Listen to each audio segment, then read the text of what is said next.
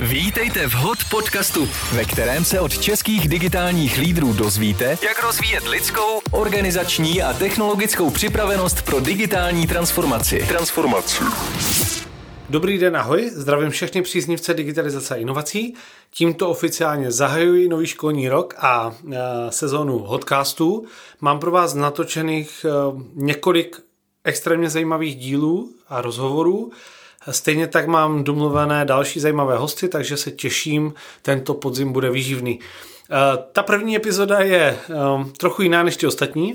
Dostal jsem nápad vyspovídat Hanku Jadavan, která už jednou byla součástí podcastu a dostal jsem od ní zpětnou vazbu na náš projekt Digitální léto. A v pondělí jsem psal, jestli náhodou se nechce o té zpětné vazbě pobavit a jednak pobavit se o tom, jak ona sama přistoupila k digitálnímu úkrytu a k vyladění digitálních nástrojů, ale taky o tom, jak přemýšlí o vzdělávání. Hanka je nejenom expertem na Agile, ale také na osobní rozvoj, čte a recenzuje knížky, které se osobním rozvojem a vzděláváním zabývají, takže proto jsem chtěl znát její pohled. Takže se o tom bavíme, o tom, jak nad tím přemýšlí ona i já. Ale není to díl pro HR nebo pro lidi, kteří se zabývají vzděláváním. Tak jako říká Andy Grove v knížce High Output Management, vzdělávání je odpovědností každého manažera a tým lídra. Dnes máme kolem sebe neuvěřitelné možnosti, takže to ani tak není o financích, jako spíš o tom umět nadizajnovat vzdělávací proces, vytvořit podmínky a víceméně využít příležitosti ke vzdělávání, tak abychom se jako tým rozvíjeli a zlepšovali. A vzdělávání se dostalo do našeho týmového DNA, do naší kultury. Takže to je o podcastu. Ještě předtím, než se pustíme do rozhovoru, tak bych vás chtěl pozvat na dvě akce, respektive první akce je webinář, který chystám na 21.9. od 8 ráno do 9.30. Je to ten nejdůležitější webinář, který letos budu mít. A týká se 5 nejdůležitějších trendů, kterými by se měly moderní týmy zabývat. První trend, mapování a digitalizace procesů. To znamená, jak popsat, nakreslit, inovovat a vyladit fungování a nejdůležitější procesy v kancelářských aplikacích.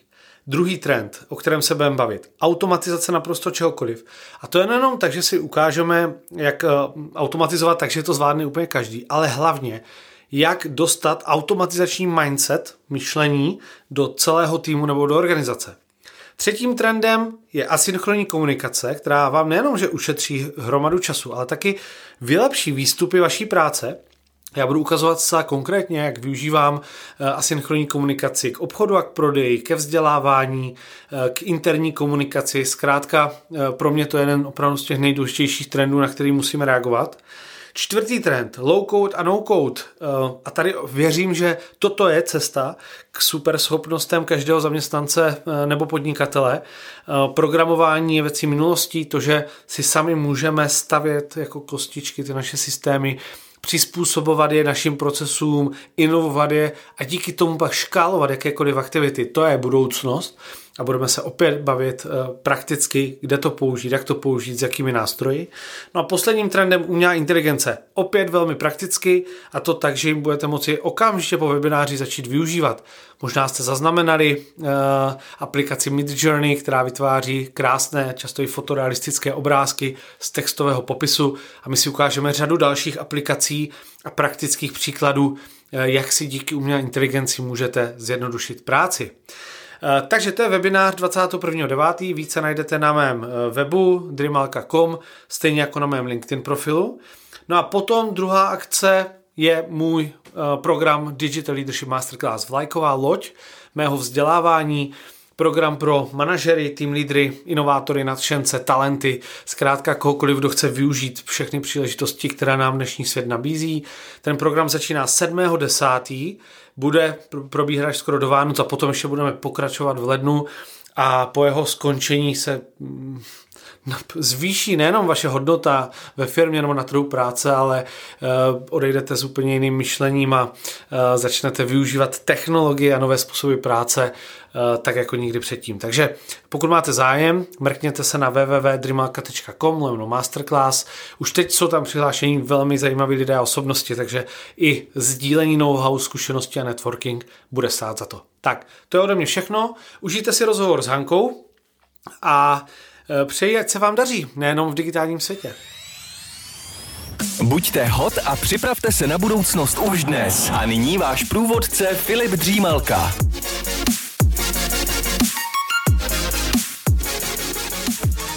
Dobrý den, dámy a pánové. Já bych vás chtěl přivítat u zřejmě nejspontánnějšího podcastu, který jsem kdy v životě dělal, a chtěl bych tímto přivítat už podruhé velmi speciálního hosta, kterým je Hanka Jadavan. Ahoj Hani, vítám tě. Ahoj, díky za pozvání, znovu. Já jenom, abych to upřesnil, ta spontánnost spočívala v tom, že mě včera napadlo, že bych sem Hanku pozval a napsal jsem jí a domluvili jsme se asi tak za 10 vteřin, včetně toho, že jsme se vůbec, nebo jenom tak lehce bavili o tom, co bude obsahem. A já se možná zeptám, jak často říkáš yes i na věci, se kterými nejsiš komfortní?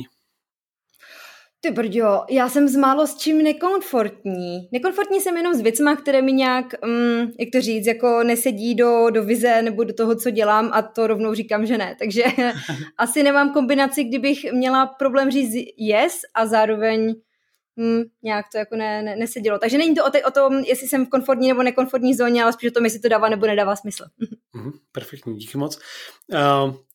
Ten důvod, proč mě to napadlo a proč jsem tě chtěl pozvat, je dvojí. A ten první je, že já jsem, jednak teda se mi moc líbilo, na čem si pracovala během digitálního léta, a jednak já už mám v prezentaci screenshot z tvého LinkedInu a často ukazuju našim zákazníkům, že ladit digitální nástroje není o tom, že musím složitě studovat desítky, stovky hodin, ale že to je zkrátka pustit se do toho, inspirovat se ve světě kolem. A ten post, na který já odkážu v těch doprovodných materiálech, tak je o tvém dvoutýdenním jarním úklidu. Možná ještě, takže to je první důvod, pobavit se vůbec o tom, jak ty přistupuješ technologiím a možná, co jsi uklidila a co se naučila teď, ale ten druhý důvod je, že já vím, že ty připravuješ vzdělávání v těch tématech, kterým se věnuješ, k čemu se dostaneme, a já jsem si řekl, že by možná pro naše posluchače bylo zajímavé podívat se trošku do toho, jak se takové věci připravují, co tam funguje a nefunguje, protože řada našich klientů je z HR, řada našich klientů jsou manažeři, lidé, kteří rozvíjí svoje týmy.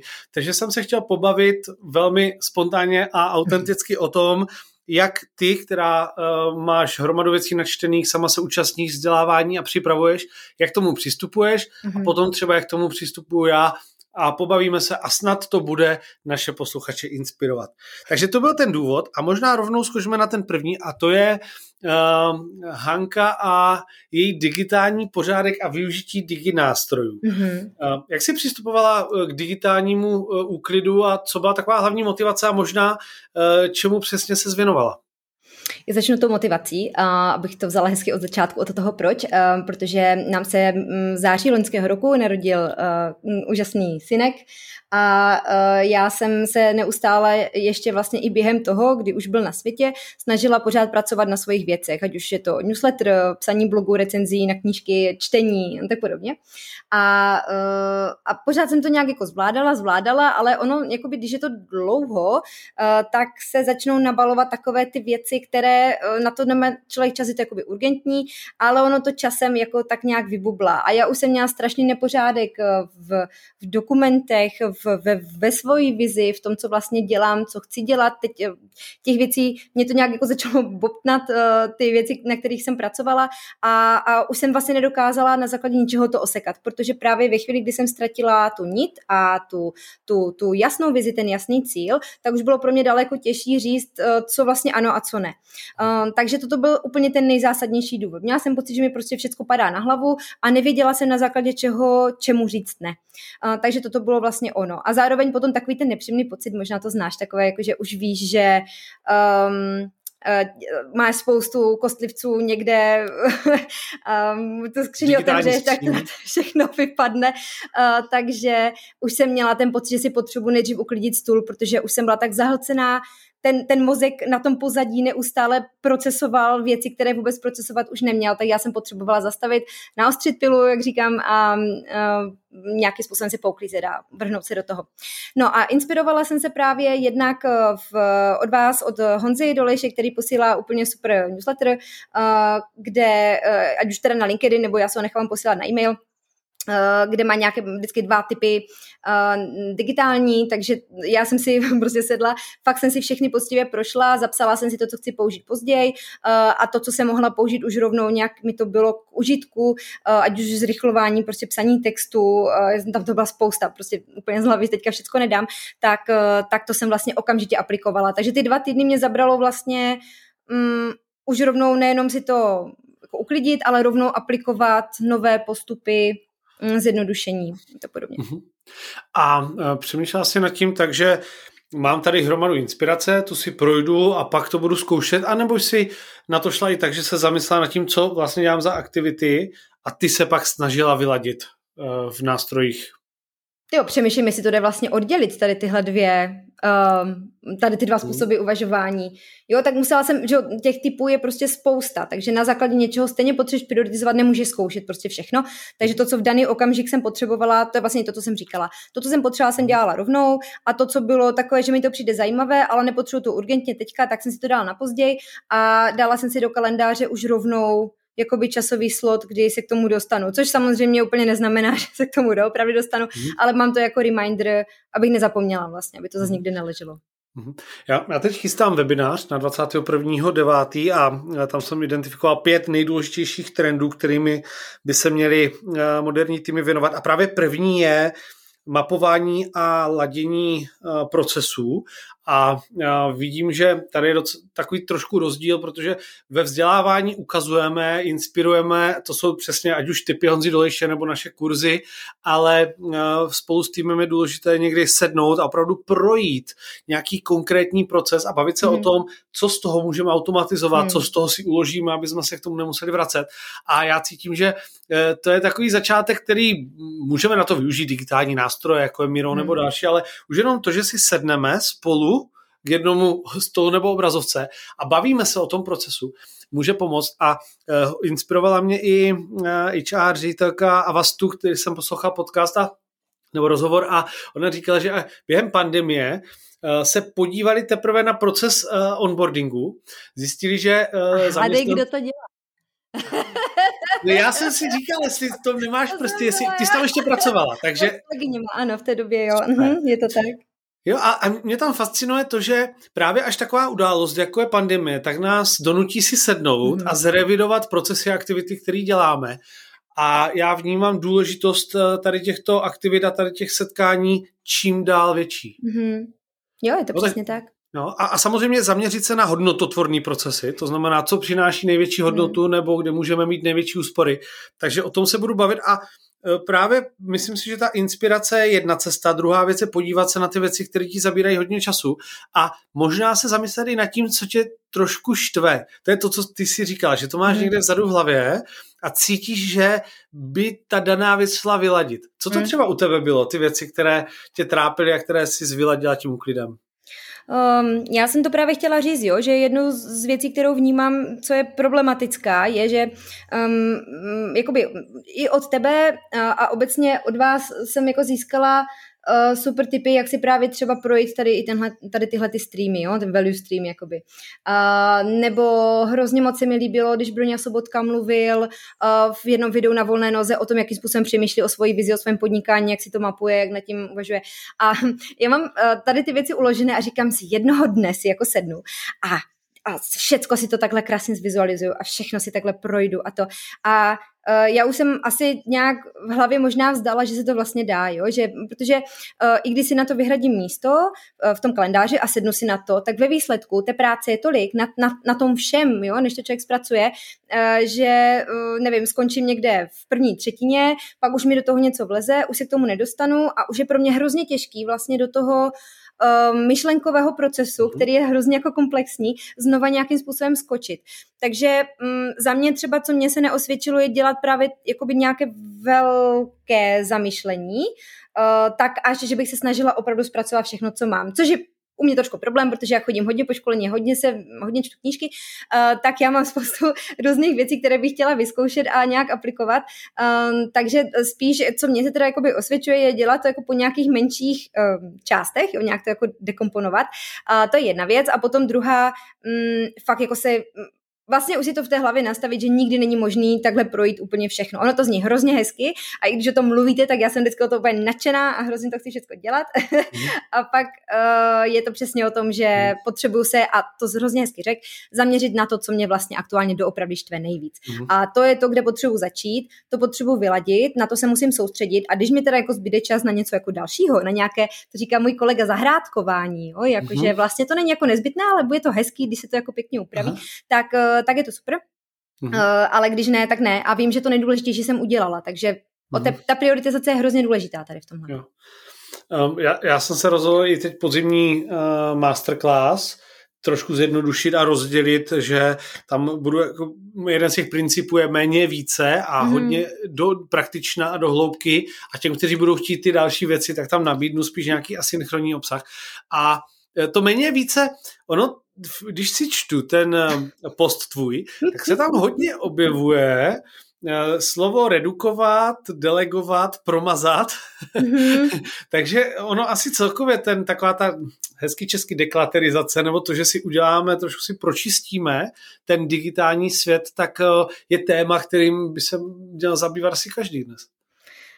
Asi jo, ale nebudu říkat, že jsem v tom dobrá, jo, když si přečteš kterýkoliv můj článek, tak moc dobře víš, že je prostě obrovský, jakože nedokážu z toho vlastně vybrat to, co je důležité, my jsme oba takový megalomani, myslím si, že to máme dost společné tady tohle, tak, ale třeba mě to vyhovuje, jo, musím říct, že když jsem teďka vlastně byla na tom tvém digitálním létě, nebo byla na, že jo, tak měla jste jako asynchronně, ale ve chvíli, kdy jsem procházela ty jednotlivé lekce, tak tam toho byla spousta, ale mě to vlastně strašně sedí, já to miluju, když je toho hodně, když někde jsem a během, a teď nevím hodiny, protože si to pouštím zrychleně, jak sama rychle mluvím, tak si vždycky pouštím rychleji ostatní lidi.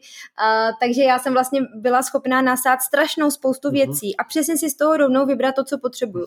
Takže pro mě je lepší, když ten lektor tam rovnou dá všechno a já si z toho sama vyberu to, co potřebuji, než aby on mě dělal vlastně ten předvýběr a já už jsem se dostala k nějakému procentu. Ale takhle to mám nastavené já a rozumím, že ne pro všechny je to příjemné, když je tam toho hodně a vlastně se v tom ztratí.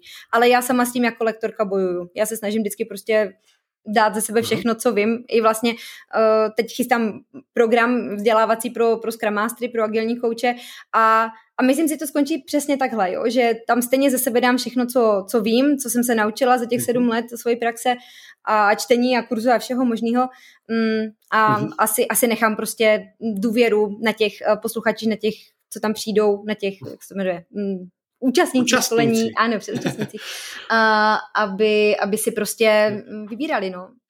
Práce se jim to děje taky, že jo, konec konců, že jo, taky je spousta věcí, musí si vybrat. Tak. Jo, já jsem stejně napsal, že já to dám do dotazníku, mě by to samotného zajímalo, takže já dám do dotazníku účastníků masterclass, jestli chtějí opravdu všechno, nebo the best of, takže schválně bude to taky experiment a uvidíme, jestli to pak podle toho budu upravovat, nebo spíš jenom trošku ten koncept vyladím. Každopádně mně se hodně líbilo, že ty jsi tam psala o úklidu, takže jedna věc je vůbec projít si ty poznámky, záznamy, zpracovat je nějak a to ať už v mailu, kde máme věci na potom a já to třeba mám i u úkolu, že mám 2 složky v to-do listu, jedna je práce a druhá práce prio.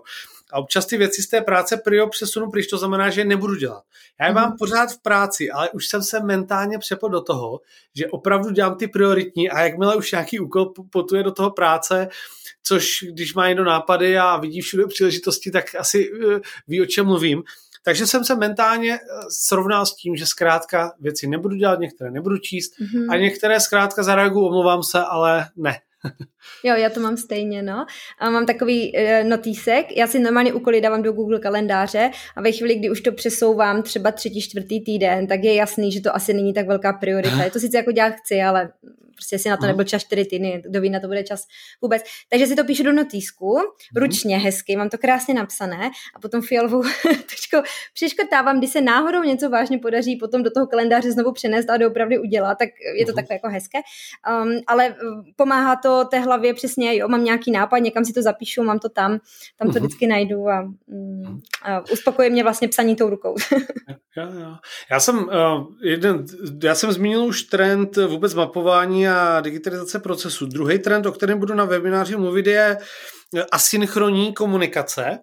A tady bych se u toho možná zastavil, protože digitální leto byl takový experiment, kdy já jsem chtěl dělat živá setkání, ale protože jsem furt někde cestoval, tak jsem si řekl nic, udělám to 100% asynchro.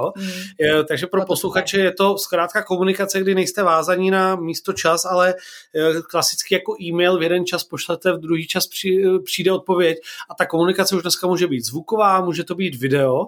A já třeba ještě, než tě pustím ke slovu, a přemýšlej vůbec, jak ti to vyhovovalo a jak vnímáš ten koncept, tak já budu na webináři mluvit o tom, jak se asynchronně učit, jak komunikovat, jak vyladit i, ať už dáte obchodní nabídku nebo interní projektu, vizuální komunikaci, aby lidé zkrátka pochopili, co chcete říct, aniž byste se potkávali. A mě to neuvěřitelně vyhovuje a cítím, že teďka třeba hodně zkůzek přesouvám do asynchronní podoby. Pořád se se mnou chce jenom potkávat. Já samozřejmě, když ať už chci nebo nechci, tak i tam, kdybych za normálních okolností se potkal, tak spíš ladím šablonu odpovědi, proč se chci potkávat asynchro. A nechávám lidi, ať to nahrávají, co mi chtějí sdělit, o čem se chtějí pobavit. A musím se přiznat, že ty reakce jsou na začátku hodně rozporuplný. Někdy mě jenom pošle na sdílený video a napíše, kdybych byl youtuber, asi umřu hlady. A nakonec to pošle a je to úplně super. A naopak já pak třeba můžu dát tomu člověku, když mi třeba prezentuje nějakou apku nebo inovaci, tak mu pak ještě můžu poslat feedback na tu samotnou prezentaci. Takže já to úplně miluju a opravdu jako budu ukazovat úplně konkrétně, jak to využívám. Co ty a asynchronní učení nebo komunikace? Aha. Já si myslím, že ty v tom budeš takový lídr v České republice a ty to tady protlačíš a on to tady časem prostě bude jako normální věc, pokračuj v tom, je to super. Je pravda a to je zajímavý, mě to vlastně nenapadlo, protože já jsem docela už bych řekla zvyklá teďka mluvit na kameru nebo se natáčet a už vlastně mi to nespůsobuje nějaké, je to prostě úplně přirozené, tak jak kdybych mluvila s tebou tady a nikdo nás vlastně přitom neviděl, neslyšel. Ale vzpomenu si na to, jaké to bylo, jo? Když jsem začínala, když jsem se učila mluvit na kameru a jak vlastně kdykoliv jenom zmáčkla jsem to tlačítko on, tak už jsem se celá rozjela a tak. Takže jo, rozumím, jako kde je ten blok těch lidí, kvůli čemu nechtějí tady tyhle ty věci dělat, ale je to fakt jenom o té praxi. Takže myslím si, že čím víc to budeš vyžadovat a tlačit, tak tím víc lidí vlastně postupně, já nevím, po druhé, po třetí už jim to ani nepřijde, že něco takového dělají. Takže to jsem jenom tě chtěla v tom podpořit, určitě pokračuj. Já ti v tom podpořím taky, budu se to pokoušet taky co nejvíc vyžadovat a sama používat. A potom k té tvoji otázce, co se týče té asynchronní komunikace, nebo obecně, jakoby, řekněme, školení asynchronního. Já jsem z toho byla naprosto nadšená, úplně strašně moc, protože jak mám právě toho malého prcka, tak pro mě je absolutně teďka nemyslitelné jednak dojet někam fyzicky vůbec a když už je to online, tak je pro mě docela problém být v nějakou dobu na nějakém místě. Jo? Jakoby jednou za čas, když to je OK, ale tím, že to bylo 4 týdny, bylo tam těch lekcí docela hodně, takže si umím představit, že kdybys to dělal osobně celé, tak buď by to bylo jako 2hodinové bloky, nebo delší, nebo by to bylo častěji. A vzhledem k tomu, že prostě dítě nenačasujete, ono vám chodí jako plus minus, jo, ale ne úplně jako na minutu přesně, tak je to prostě přidaný stres. A takhle pro mě je naprosto úžasná věc. Malý prostě usnul a já jsem si to pustila, mohla jsem klidně s ním ležet v posteli, poslouchat to v absolutním fokusu, klidu, dělat si u toho poznámky, zastavit si, co potřebuju, zrychlit si, co potřebuju. Takže já jsem z toho byla naprosto nadšená a inspirovala jsem se tak moc, že vlastně úplně stejným způsobem chci udělat ten program pro Scrum Mastery a agilní kouče, protože jsou to lidi, kteří jsou většinou strašně zaneprázdnění, mají spoustu meetingů a o tom se budeme taky bavit, aby jich nebylo tolik, tak toto je vlastně ten způsob, jak si to sebevzdělávání do toho dát, aby to šlo hezky. Mně se líbí, jak říkáš, můžu si to zrychlit, přitom mě tam lidé prosili, ať zpomalím, což je... Já to moc nechápu, no. Já jsem se tomu musela hrozně smát, když jste tam někde řekl v nějakém videu, že, nebo že tam byl nějaká zpětná vazba a ty jsi říkal, že právě že byla zpětná vazba, že jsi moc rychlý. A ty já jsem říkal, cože? A si tě poštím na 1,8, abych jako měla tu kadenci těch informací tak, jak potřebuju. Takže fakt je to individuální. A to chci právě říct, to je krásný. Mně to taky lidi říkají samozřejmě, že mám zpomalit. A tohle je to hezký. Já natočím video, budu mluvit naprosto přirozeně, spontánně, protože já se dostanu vždycky do flow a to prostě člověk si pamatuje prvních pár vět, že mám mluvit pomalu a pak se prostě rozjede. A takhle si mě můžu zpomalit, jak budu potřebovat, zastavit všecko. To je nádhera. Prostě lektorsky je tohleto nádhera. Jenom pozor na jednu věc. Ne každý je takový poctivý student jako ty. Nevadí, že občas zmíním věci, které jsi mi napsala do toho dotazníku? Ne, určitě, jasně, povídej. Protože ty tam píšeš, zlepšila bych něco, což bylo na mě, ale potom píšeš, že spíše si omluvit za mé opožděné reakce na vše. Mm-hmm. Což vlastně jsem skoro nikdy, ne nikdy, ale řekněme 2% lidí, i když neodpoví v nějaké výzvě, tak napíší, omlouvám se, nemám na to čas. Ono, když se připomenu pak třeba mailem, tak jo, ale tohle je strašně vzácný, takže jenom počítat s tím, že to asynchronní vzdělávání má nevýhodu právě v tom, že někteří lidé potřebují mít ten čas od 8 do 9, jinak se k tomu nepřinutí. Mm-hmm. A vlastně pořád posouvají ty věci. Ale k tomu se dostaneme. Já třeba v asynchronním vzdělávání mám rád, třeba já se tak učím angličtinu, nebo ladím, že dělám hodně workshopů a přednášek v angličtině a mám takto domluvené s mým lektorem, že mu nasdílím video, nebo sdílím mu videa, on to projde, identifikuje prvních 10 věcí, které bych mohl zlepšit, nebo které říkám špatně, dá mi to do sdílené tabulky, já jak to odklikám, tak udělá dalších 10.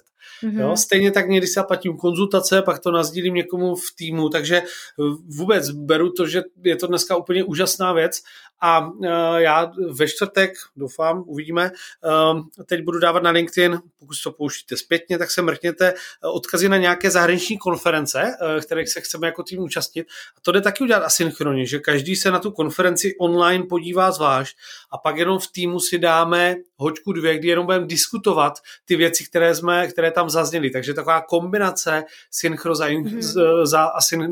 a synchro úplně ideální. Určitě, je potřeba to brát, promiň, že ti do toho skáču, je to určitě potřeba brát jako nějaký formát, jako není to, že by mělo něco vytěsnit něco nebo nahradit, ale prostě jsou věci a jak jsem říkala, že jsem se hrozně v tom jako inspirovala, že ten způsob, jakým jsi to udělal, to digitálně leto chci vlastně přenést do toho svého programu, protože byla hrozná spousta věcí, které jsem chtěla říct, já jsem pořád přemýšlela, jak to uchopit, aby to bylo didakticky správně, jo, to znamená, aby se doopravdy někdo něco naučil, aby to nebylo, nebo jak to vlastně udělat s časem, jak to udělat s množstvím účastníků a všechno. A ty jsi mě to takhle jedním. Já jsem věděla, že si na to mám počkat, protože já ten kurz připravuju už, 3 roku, nad tím prostě přemýšlím furt, jako jak to vlastně udělat. A pak takhle přišel ty z digitálního léta a říkám, to je ono.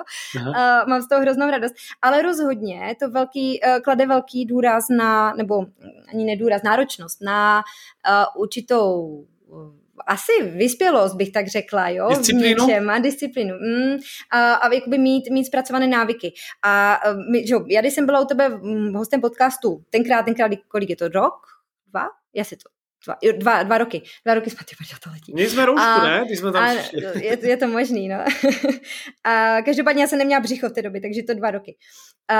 A my jsme se vlastně bavili tenkrát, ty jsi mi dával otázku, jako co bych asi udělala jako první tenkrát, nebo co bych poradila svému mladšímu já. A já jsem tam tuším mluvila o tom, že bych určitě začala dřív číst a že bych si vlastně dřív vybudovala návyky. A to je přesně ono, jo, že umím si představit, přesně jak říkáš, jako materiálu spousta, i různých záznamů z konferencí, teďka přes covid a všichni tady toho byly mraky a fakt si člověk musí na to vymezit čas a být v tom, jako najít si tu kadenci a jet, jo. A ty návyky jako nejsou sranda a zjišťuju to, že kolem sebe, co mám lidi, že kdo má to mistrovství těch návyků dobře zpracované, tak je jako vysoce efektivní člověk, jo, že je to takové, jako hodně to dělá rozdíl.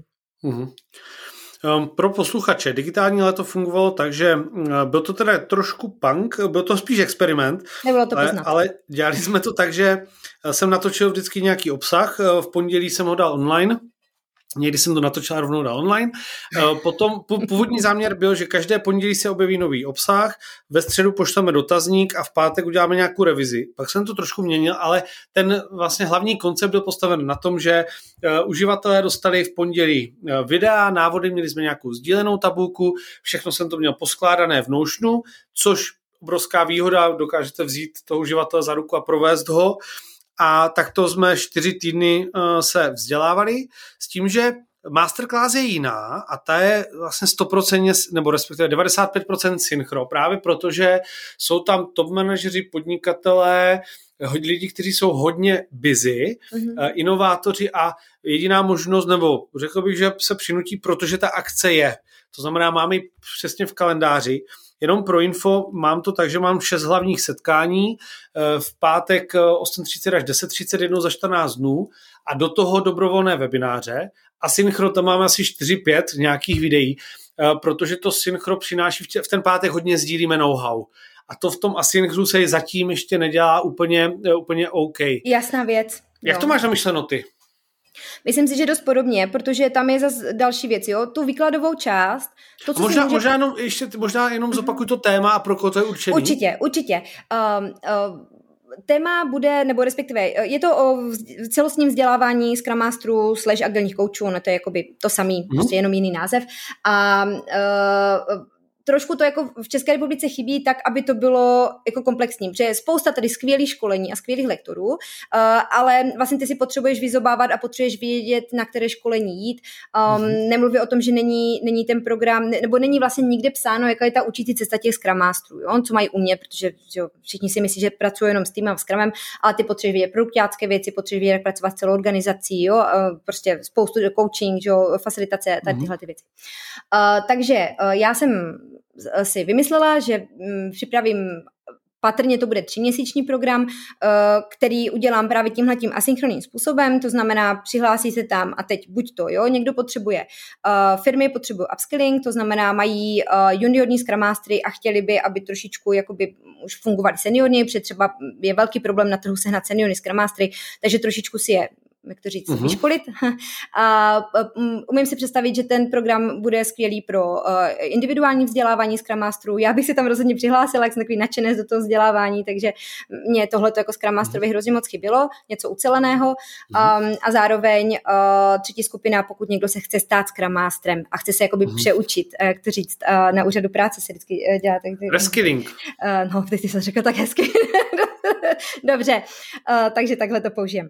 A takže mojí snahu je vlastně tady toto, aby tak za ty 3 měsíce, kdokoliv tam přijde, tak po 3 měsících byl opravdu Scrum Master, jo? To znamená nejenom, že znám nějaký proces, ale opravdu umím přemýšlet, umím to aktivně použít v praxi a umím tu firmu reálně někam posunout a já se té firmě zaplatím jako Scrum Master, jo? Že Scrum Master nejsou levní, takže tak, aby jako ta moje hodnota se vrátila.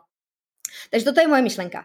A chtěla bych to udělat tímhletím asynchronním způsobem, to znamená každý týden bych vyslala ven pravděpodobně taky Notion, kde budou nějaké vzdělávací videa. Toto je taková ta jednosměrná komunikace, kdy něco prostě vykládáš. No a potom právě proto, že z toho můžou vzniknout otázky, nedorozumění, implementace v praxi, která mě třeba ani nenapadne, jo, že někdo to má úplně jako zásadně jinak, cokoliv. Tak na tohle bych ráda potom použila a právě uvažuji o tom, že to bude právě každý týden, patrně v pátek, ale já se potřebuji prostě s uchazečem ještě na začátku prostě domluvit, jak to bude vypadat všechno, abych šla jako podle nich. A tam by to přesně bylo synchronní a sdílení, otázky, odpovědi. Ale ještě to promyslím, jak to udělat, ale rozhodně tam nějaká takováhle synchronní část bude právě kvůli tomu, že je to trošičku jiné téma, než jenom jako sdílení aplikací. Jo? Když to řeknu jako v tom digitálním létu, když řekneš vyzkoušíte aplikaci ABC, tak ji prostě vyzkoušíš, když nevíš, napíšeš rovnou tobě nebo googlíš, jo? To bylo hezký, učil všechny googlit. Palec nahoru za to ne, opravdu, jo? To je jako bez sarkazmu, jo?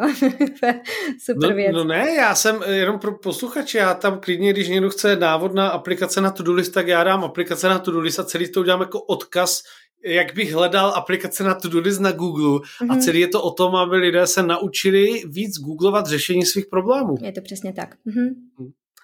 Jo, to je super. A já si myslím, že u vzdělávání je důležité zkrátka začít a ladit to. Já jsem první masterclass byla opravdu taky punk, vlastně ladil jsem to zabiju a teď už to ladím, bude 4. běh. Já jsem třeba tam teďka ještě udělal to, že Nachystal jsem ke každému webináři a ke každému workshopu takový vlastně one-pager, kde jsou nejdůležitější informace, zajímavé odkazy a aktivity, které může daný člověk udělat buď pro sebe nebo ve svém týmu. A jsem zvědavý, zatím na to mám, tam, kde to zkouším, hodně pozitivní odezvu. A to, že lidé opravdu dostanou něco, co je pak i navede, jak tu danou věc, kterou se dozvím asynchro, v nějaké naprosto konkrétní aktivitě můžu vyzkoušet v praxi. Přemýšlíš o něčem takovým? Já, jak jsem říkala, jo, já zatím teďka během září vlastně budu dělat pilotní rozhovory obecně s lidmi, nejenom jako co mají zájem se zúčastnit, ale z různých prostě skupin, abych já věděla, jaká je potřeba trhu konkrétní, jo, najít vlastně ten market fit. A tak, aby když ten člověk prostě z toho kurzu odejde, tak opravdu by to k něčemu bylo, ať už tomu člověku nebo těm firmám. Takže tohle to mám v plánu a na základě toho já si potřebuju tady tohleto vyladit. Takže zatím sbírám takhle inspiraci, jak kdo co dělá. Teď se mi líbilo třeba Jarek Procházka vydal, jestli můžu dělat reklamu na sedu, kurz...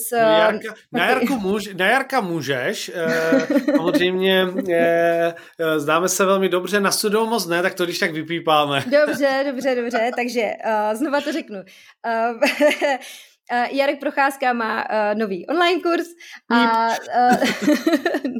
a každopádně, co se mně hrozně líbilo, že na závěr vlastně každé té lekce on tam dává úplně konkrétní první kroky, které může někdo udělat, jakože teď hned od stolu pojďme udělat 1, 2, 3. Jo, není to, jak vyřešit vlastně komplet celý problém, ale jak začít. A to se mně strašně moc líbilo z didaktického hlediska, je to jako velmi příjemná záležitost, takže jako lektorka by se v tomhletom určitě inspirovala. Perfektní. Jinak, co se týče těch aplikací, tak já využívám Airtable pro správu účastníků formuláře, Notion, do kterého jsem se úplně zamiloval. Mimochodem, já souhlasím, sdílím lásku. Budu možná trošku kontroverzní, ale přemýšlíme si o tom napsat článek, ale myslím si, že Microsoft totálně pokazil, nebo jak to říct, když srovnám OneNote Notion a srovnám Airtable a Lists, tak je to 1,000,001. No, to a já si myslím, že pokud... 1,000,001. 1,000,001, dobře. 10 Google a 1, protože... A tady vlastně trpí lidé z korporátu, protože v momentě, kdy chci opravdu být produktivní, tak já si to dnes bez tady těch dvou nástrojů absolutně nedokážu představit. Chtěl jsem říct, ať Microsoft tady ty nástroje koupí, ale ne, stop, aby prosím nikdo tohle vypípám, protože už se to jednou stalo s Wunderlistem a jak to dopadlo. Ale každopádně já teďka věřím tomu, že moderní tým by možná, i když má 365, tak si měl tady ty dva minimálně ten Notion nebo tu kombinaci zaplatit, protože zkrátka, když to srovnám, přidám $20 na zaměstnance, ale kolik času on ušetří tím, že si to tam dokáže perfektně nastavit. To je já ti tam přidám ještě třetí appku a to je Miro, jo? Pokud se pracuje s týmama a potřebuješ... mít jako overview, jo, protože i tohleto Notion furt jako neumí, jo, pořád je to databáze, kterou potřebuješ nějak jako pohledovat, ale vlastně neukáže ti víc databází vedle sebe, což Miro umí a v tomhle já ho miluju, takže já to používám. Já tady mám Miro otevřený vedle tebe, takže já teď schválně si udělám tak jsem si udělal screenshot, takže mám tebe a vedle tebe mám Miro, kde mám všechny screenshoty toho, co jsi napsala a řekla, tak to mám na jednom místě. Krása, to je pěkný. Ale samozřejmě dá se to využít, ladění procesů, workshopy, my dnes hodně pracujeme v digitálsku s konceptem, říkáme tomu fast track, jak co nejrychleji dostat z týmu, co všechno řeší a jak mu na základě toho navrhnout nástroje pro digitalizaci. Takže určitě, Miro přidávám. Ale já Miro používám ještě na vizualizaci právě té mojí vize a toho, jak vlastně si zpracovávám podnikání, jak je to vlastně propojené všechno, protože ono ne vždycky to dává smysl propojení, že dělám recenze a píšu newsletter o seberozvojových věcech a zároveň to, že vlastně školím Scrum Mastery. A neříkám, že to spolu souvisí, ale jsou to prostě moje lásky všechno, takže mám to tam nějakým způsobem zvizualizované, na to je to Miro úplně skvělý. Zároveň si tam prototypuju třeba web, takže můj muž, který mi ho potom programuje, tak já nepotřebuji na to žádný nějaký složitý nástroj UXový, UIový, jak to říct, prostě jo, rovnou tam všecko vytvořím takhle sama, jak to má vypadat, kde co má být. Tak je to strašně jednoduché tady na tohle a ještě to používám na jednu věc, A to je to, že když si dělám jakoby vlastně databázi poznámek, když to tak řeknu, jo, jakoby screenshoty, protože já si screenshotuju knížky, těch knížek přečtu docela dost a když mě něco zaujme, potřebuji si to nějak uložit a není to, že to zpracovávám hned, ale je to jako na později, tahle poznámka, tak já si dělám screenshoty a potom je dobrý do toho Mira, ale nemám zpracované teda ještě všechny poznámky, jsem v procesu, jo. Ale ta moje vize je, že to tam budu takhle jednou mít a budu tam mít to propojení, jo. Mm-hmm. Super. No, ty říkala slova jako programuje a UI a web. Já budu mluvit na webináři o umělé inteligenci v hodně praktickém použití, protože jsou to nástroje, které si bavím a já si čím dál víc uvědomuji, že opravdu těch profesí, které budou automatizované, je celá řada a že i takové to, že chci postavit web, tak možná bude v budoucnu za 2, za 3 roky otázkou pár příkazových kódů a jenom řekneš představu zhruba a najednou ten systém ti to postaví, takže ale to by bylo skvělý, protože tahle ta práce není, a teď se nechci dotknout jako vývojářů, jo, ale tahle ta práce není až tak strašně jako, pokud nemáš super komplexní web jako náročná, jo, když si chceš prostě udělat nějakou jednoduchou webovou stránku, tak proč vlastně někdo, kdo má jakoby talenty tady v tahleté oblasti, nebo se v tom nějak angažuje, tak by měl dělat nějaké tupé stránky, jo? No. Když to tak řeknu jako ošklivě. A nemyslím to zle, jo? Myslím to jako fakt jako v dobrým. A teď si vem, já jsem potřebovala teďka, vytvářím e-book z videí, jo? Mám pořád týmy budoucnosti na Redbutton Edu, to asi říct můžu, že? Když si taky z Redbuttonu. A tam vlastně povídám o tom, jak pracovat se samorganizovanýma týmama. A já z toho chci udělat e-book. A teď si vem, že já to potřebuju, nemám na to čas to přepsat do toho e-booku. A zároveň, když to dám někomu přepsat, tak to stojí ale strašných peněz, jakože fakt strašných peněz. Že to chci poskytovat zdarma, tak je to prostě trošku jako mimo, jo. A to, ty mě tam strašně moc inspiroval v tom digitálním letu, když mě vlastně vůbec nenapadlo nad tímhle způsobem uvažovat, když si říkal, jo, tak už jsou apky, které umí tohle a které umí tohle a jo, wow, to je boží, prostě toto je přesně to, co potřebuju. Proto mě se to digitální leto tak hrozně moc líbilo, protože ty, když už víš, jakoby, co máš dělat, tak je to jenom o tom si na to prostě najít ten čas, jo, nějakým způsobem to fakt procesovat. Ale když nevíš, že se vůbec něco dá udělat, tak tím směrem vůbec. A ty jsi mě tak otevřel tu krabici, jako krásně, víš, těch nápadů teďka, co se dá dělat, jak si zjednodušit práci, je mnohanásobně víc a to třeba pro mě byla pro jako nelektora, pro opravdu jenom jako čistě účastníka, tohle to byla jedna z nejvíc jako přidaných hodnot. Díky moc, mě úplně hřeje u srdce. Každopádně, já musím dělat takovou menší reklamu, protože masterclass bude tak ještě 10krát lepší, ale ne, co chci říct je... Tomu se ani nechce věřit, ty brďo. No fakt, opravdu, ne. Co chci říct je, a to je pro všechny, kteří se zabývají tím nebo myslí na to, aby rozvíjeli digitálně svůj tým. Čím dál důležitější myšlenku, kterou mám, je, že klikání, jestli nějakou aplikaci a jakou, jak to tam nastavit, je až sekundární. Opravdu je zásadní dívat se na scénáře, use casey, v jakých situacích je technologie použitá. Když se podíváme na to, že existuje nástroj, který ti převede webinář z hlasu do textu a ty ho pak můžeš upravit, tak vlastně ty už si to vygoogluješ, ale potřebuješ navnímat, že něco takového je možné. Proto bavte se o tom, zvěte si lidi a sdílejte, jak si zjednodušujete práci, ať už v nějakém kanálu na Teamsech nebo jednou za měsíc na meetingu speciálním nebo na konci každé porady, jak já říkám, digitální 10minutovka, protože čím víc se inspirujete, tak tím víc lidé přicházejí na nové a nové možnosti, jak technologie použít. Mimochodem, já teďka zrovna příští týden máme call na téma, kdy chci vytvořit svoje virtuální já a vlastně tím, že to svoje know-how mám docela, řekl bych, formalizované, takže mám knížku, mám asi 1000 záznamů workshopů, takže já to chci všechno nechat přepsat do textu. Mm-hmm. Chci použít i ty nástroje, o kterých jsme se bavili v digitálním létě, jak z dlouhého textu automaticky umělá inteligence udělá krátký a teďka ještě řeším, jak to pak přeloží do 40 jazyků, takže já mám takovou osobní ambici mít sama sebe jako virtuálního konzultanta ve 40 jazycích asi do 2 nebo do 3 let. A to je přesně ten důvod, protože já s tebou vždycky hrozně ráda mluvím, protože vždycky zjistím, jak strašně zaprděně uvažuju. A ty mi to vždycky takhle otevřeš doufám, že jo, to je prostě boží, úžasný. Jo, no, takže teď si s tím máme hrát a chceme, já bych chtěla i na konci roku udělat si nějaký hackathon tady s těma nástrojema, který používají umělou inteligenci. Teďka hodně na sociálních sítích jede Midjourney, což je nástroj na vytváření obrázků. Já budu ukazovat na webináři na tvorbu videí, textů a myslím si, že v jedné věci jsem fakt neměl pravdu, a to, když jsem se bavil na workshopech s lidmi o tom, jaké pozice budou automatizovány, tak já jsem vždycky říkal, no ty, které nebudou, jsou kreativní. Ale teď vidím, že to tak není, že to bude spíš kreativní, které znají technologie, tak nebudou, ale takové to přesně, jako jenom tady klikám a něco tady řemeslně kreslím, tak si myslím, že tam to bude hodně bolet. A já myslím, že je jako docela zbytečný, jakoby celkově uvažováš o tom, jakoby které pozice budou a nebudou, že ono se to stejně vyvine nějak průběžně a stejně ta budoucnost bude úplně jiná, než si myslíme. Takže... Takže je každopádně ta message, kterou já si z toho rozhodně beru, je to, že stojí za to sledovat, co existuje za aplikace, a mě to moc nebaví tady tyhle ty věci sledovat, takže potřebuju si vždycky s váma dát jedno za čas nějaký meeting a vy mi řeknete, co potřebuju. Super. Hani, pojďme to uzavřít tím, že popřemýšlejme nad každý z nás nad 3 doporučeními. Co by měli týmy, a já schválně říkám firmy, ale týmy dělat v rámci rozvoje, a schválně říkám dovedností budoucnosti.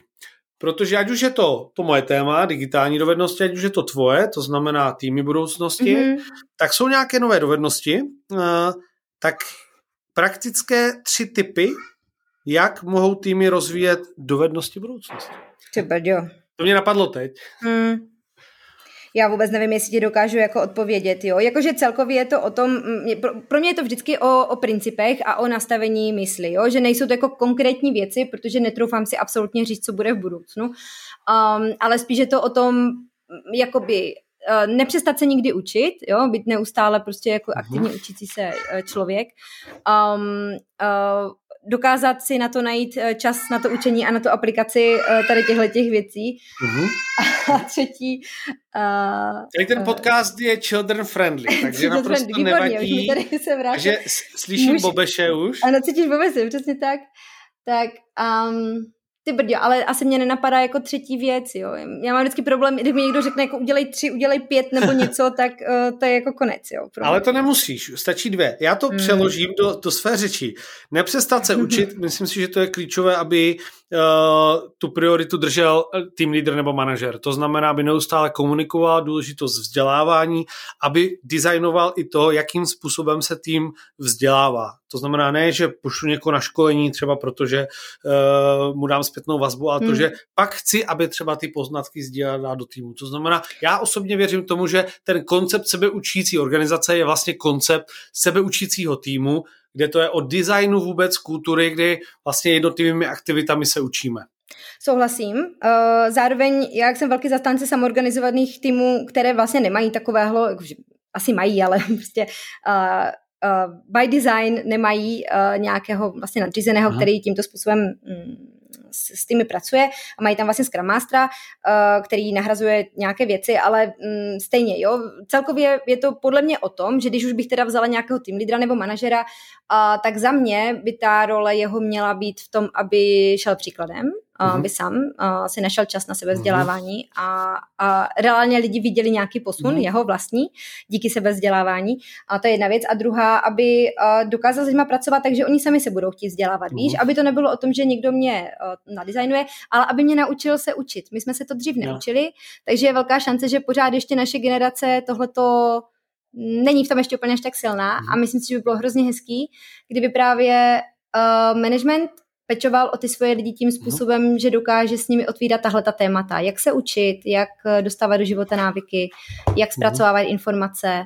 Je o tom spousta skvělých knížek a tohle to by bylo za mě boží. Sledujte Hanku, protože tam mluví o návycích a píše a o knihách o rozvoji, takže určitě já si myslím, že to je o tom sledovat inspirativní osobnosti, takže to berte jako domácí úkol. Pak druhá věc, ty zmínila udělat si čas, což zase opět je podle mě spíš jako designovat to, aby jsme si měli v kalendáři některé akce, abychom zkrátka brali i tady ty věci, že jsou důležité pro náš tým. Mimochodem doporučuji perfektní knížku od Andyho Grova High Output Management, což je taková ta jako old school trošku manažerská kniha, ale jsou tam, jako je tam hromada zajímavých informací a právě vzdělávání a rozvoj týmu je podle Grova opravdu jako jednou z nejdůležitějších věcí jako rolí manažera. Mm-hmm. Takže vím, že toho mají firmy hodně nebo týmy, ale právě taková ta diskuze, jak si můžeme ušetřit práci, co se můžeme naučit, abychom, how might we, jak můžeme vyřešit nějaké problémy, tak si myslím, že naprosto zásadní. Takže nepřestávat se učit, udělat si čas. Za mě mindset, to znamená pracovat primárně na mindsetu, což souvisí s tím, že se chceme učit a že se inspirujeme, to je první věc. Druhá věc je pravidelně si dělat čas, opravdu bavit se o tom, jak chceme, aby ten náš tým fungoval za rok, za dva. To znamená začít s myšlenkou nakonec a bavit se jednak o tom, co se mění a co se změní a druhá, co se nezmění a co bychom měli podporovat víc, na co se občas zapomíná. No a třetí pak sledovat a udělat si vlastně minimálně ten prostor v tom digitálním prostoru. To znamená, že Teams kanál, Slackový kanál, kde hážete inspiraci, objevíte tlačítko v tabletu, no tak nasdílíte a opravdu využívat tady ty nástroje k tomu, abyste se vzájemně učili. Hani, díky moc krát, dej pak vědět, až budeš mít kurz venku, určitě doporučuji všem, aby tady ty kompetence rozvíjeli. Ty víš, já ti vždycky říkám, ať to uděláš i pro nás běžné smrtelníky, nejenom pro skanamástry. Nechám si to zrevidovat. Doufám, že příští rok bude nějaká light verze. A ještě jednou díky, že jsi byla pro tady ten nápad udělat rychlej rozhovor, strašně moc mě to bavilo, jako vždy. A držím palce, ať se ti daří, nejenom s kurzem. Úžasný, moc děkuji za pozvání, ať se daří tvůj masterclass.